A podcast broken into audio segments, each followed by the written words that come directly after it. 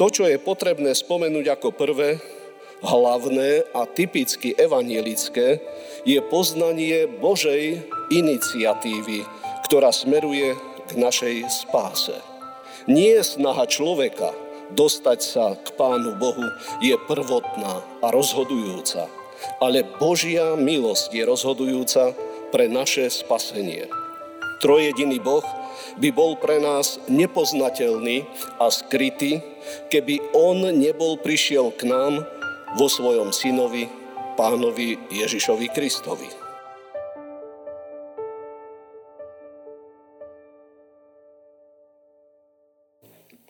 Milosť vám a pokoj od Boha nášho Otca a od Pána a Spasiteľa Ježiša Krista. Amen. Božie slovo, ktoré nám poslúži za základ dnešnej zvesti, máme zaznačené v liste Apoštola Pavla Efeským v 2. kapitole vo verši 4. až 10. takto. Ale Boh, bohatý na zmilovanie, pre svoju veľkú lásku, ktorou si nás zamiloval, obživil nás Kristom, keď sme boli mŕtvi v prestúpeniach. Veď milosťou ste spasení.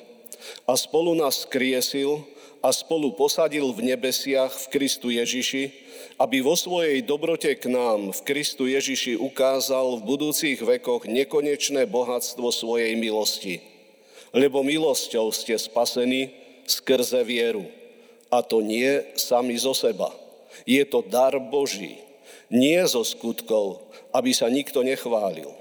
Veď sme jeho dielo, stvorený v Kristu Ježiši na dobré skutky, v ktorých chodiť nás Boh už prv uspôsobil. Amen. Toľko je prečítaného Božieho slova. Bratia a sestry, počul som raz zaujímavý príbeh o istej matke, ktorej sa stratilo dieťa. Bol to synček v predškolskom veku. Potuloval sa ulicami mesta, až ho našla policia. Lenže chlapček nevedel povedať, aké je jeho priezvisko a nevedel ani kde býva, na akej adrese. Čakali teda na niekoho, kto ho bude hľadať. Onedlho prišla na políciu vydesená matka, ktorá hľadala svojho strateného synčeka. Popis sedel na najdeného chlapčeka. Keď sa však spýtali chlapčeka, či je to jeho mama a či ju pozná, povedal nie. Napokon sa však k svojej mame priznal a tá si ho šťastná mohla odviesť domov. Tento príbeh, bratia a sestry, mi tak trochu pripomína aj situáciu v našej evangelickej církvi. Naša evangelická církev ako duchovná matka má tiež mnoho stratených a zblúdilých synov a dcer. Mnohí z nich po dlhom blúdení vo svete hľadajú svoj duchovný domov, ale nevedia ho nájsť. Aj církev ako duchovná matka hľadá svoje deti. Vyvíja všemožné úsilie, aby ich našla, oslovila a pozvala domov. Keď ich konečne nájde, často sa stáva, že tieto deti svoju duchovnú matku nepoznajú. Ako by po dlhom blúdení medzi tým zabudli na jej tvár, na to, ako vyzerá, ako sa volá a čím je jedinečná.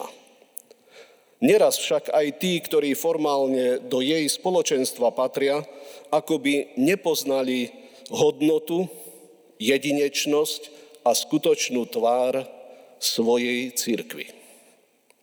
Dnešný deň pamiatky reformácie by nás mal zaujímať profil a tvár našej církvy, v ktorej sme boli pokrstení, vyučovaní Božiemu slovu a kresťanskému spôsobu života. Prijali sme v nej mnohé duchovné dobrodenia. Napriek tomu, ako by sme často nevedeli pomenovať, ako vyzerá, v čom je jedinečná tvár tejto našej duchovnej matky. Prečo je nám zvlášť milá i vzácna, aj keď možno už má nejaké tie vrázky a menej pružný krok, aký mala kedysi. Bratia a sestry, Možno si niekto spomenie na niektoré vonkajšie odlišnosti od ostatných církví. Rozumieme však tlkotu srdca našej církvy, tomu, v čom je ona skutočne iná a preto naša, prečo a čím sme my evanielici evanielikmi. Je to iba z tradície, alebo možno zo vzdoru voči iným spoločenstvám, ktoré sú nám cudzejšie? Pri dnešnej spomienke na Luterovú reformáciu si chceme spoločne priblížiť, čo je pre našu církev základné a dôležité, ba i rozhodujúce v učení aj v náboženskom prejave. Luterovou snahou bolo priviesť církev na pravý apoštolský základ a k poznaniu pravdy Evanielia a toho, ktorý je hlavou církvy, pána Ježiša Krista. Luther vychádzal pri svojom reformačnom objave a diele najmä z listu Apoštola Pavla rímskym, ale aj z ostatných listov z Evanielii, ba z celého písma svätého. To, čo je potrebné spomenúť ako prvé, hlavné a typicky evanielické je poznanie Božej iniciatívy, ktorá smeruje k našej spáse. Nie snaha človeka dostať sa k Pánu Bohu je prvotná a rozhodujúca, ale Božia milosť je rozhodujúca pre naše spasenie. Trojediný Boh by bol pre nás nepoznateľný a skrytý, keby on nebol prišiel k nám vo svojom synovi, pánovi Ježišovi Kristovi. Ani stvoriteľské Božie dielo by nám, podobne ako ostatným pohanským národom, neumožnilo poznať Pána Boha ako milostivého a dobrotivého Otca a Stvoriteľa, ktorý konal a koná pre nás. A tento Boh prichádza k nám vždy znova a znova skrze svoje slovo a sviatosti. Boh ide a prichádza k nám. To je to prvé dôležité evanilické poznanie a myslenie. Preto aj o našich službách Božích hovoríme ako o Božom konaní a hovorení k nám. Ono je prvotné a všetko ostatné je len odpoveďou z našej strany. Boh bohatý na zmilovanie, pre svoju veľkú lásku, ktorou si nás zamiloval, obživil nás Kristom, hovorí apoštol Pavel v liste efeským kresťanom. A tu nasleduje hneď tá druhá dôležitá pravda o našom duchovnom a teologickom dedičstve. Totiž, že Božia milosť sa prejavila a prejavuje v Kristovom diele a v jeho zásluhách. Naše vierovýznavacie spisy hovoria o spasení človeka hriešnika. Jedine z Božej milosti skrze Krista vierou v Neho. Tento článok aušburského vyznania považujeme za trvalo platný probný kameň našej viery a života. Nazýva sa učením o ospravedlnení hriešného človeka. My sami zo seba sme mŕtvi v prestúpeniach a zostávame pod Božím hnevom. Sami sme neschopní čokoľvek dobre urobiť pre spásu a väčší život. Boh konal a vykonal v Ježišovi Kristovi všetko potrebné. Preto Apoštol tak krásne dosvedčuje v našom texte, lebo milosťou ste spasení. To, čo Pán Boh dal svojmu jednorodenému synovi, nám privlastňuje v dare krstu svetého. V ňom nám dáva účasť na Kristovom utrpení a smrti, ale aj na jeho vzkriesení a oslávení. Spolu nás skriesil a spolu posadil v nebesiach v Kristu Ježiši, aby vo svojej dobrote k nám v budúcich vekoch ukázal nekonečné bohatstvo svojej milosti ako skutočný refrén nie len Pavlových slov, ale aj evanielicko-kresťanského význania znejú slova, lebo milosťou ste spasení skrze vieru, a to nie sami zo seba, je to dar Boží. Aby nedošlo k nejakému omylu, držíme sa vždy pevne Pavlovho výroku, nie zo skutkov, aby sa nikto nechválil.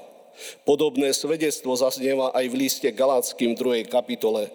Vediac, že človek nebýva ospravedlnený zo skutkov zákona, ale vierou Krista Ježiša, pretože zo skutkov zákona nebude ospravedlnený nikto.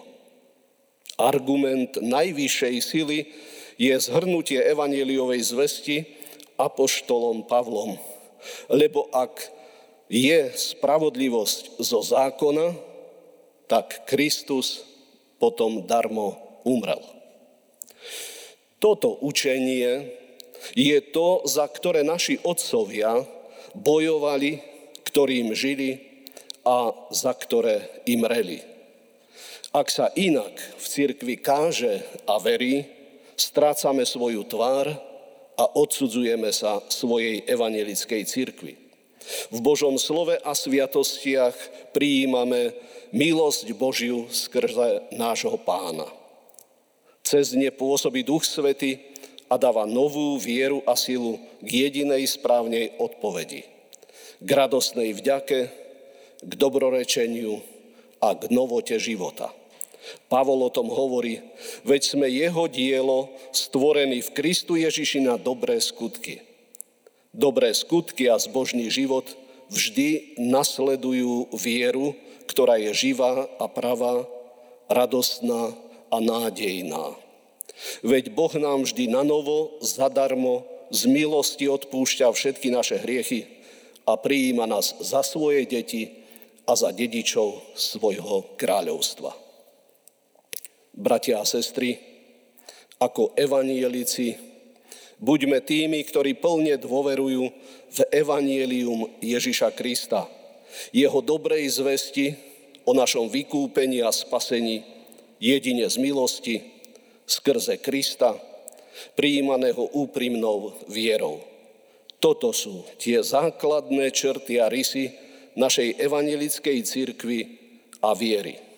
Je potrebné dobré a správne, aby sme vedeli, kým a čím ako evanielici sme.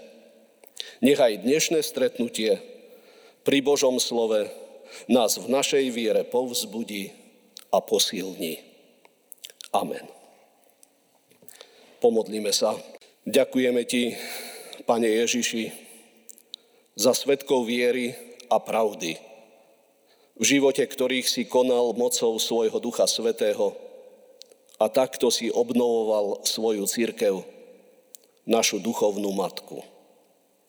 Ďakujeme Ti za dielo reformácie, ktorej odkaz sa nás hlboko dotýka aj v dnešnej dobe. Prosíme, aby si v nás kriesil živú vieru v moci Tvojho slova. Prosíme ťa o pomoc pri vydávaní svedectva o moci Tvojej lásky a dare spasenia.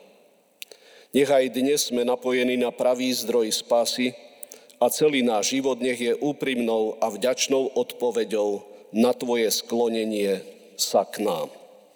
Amen.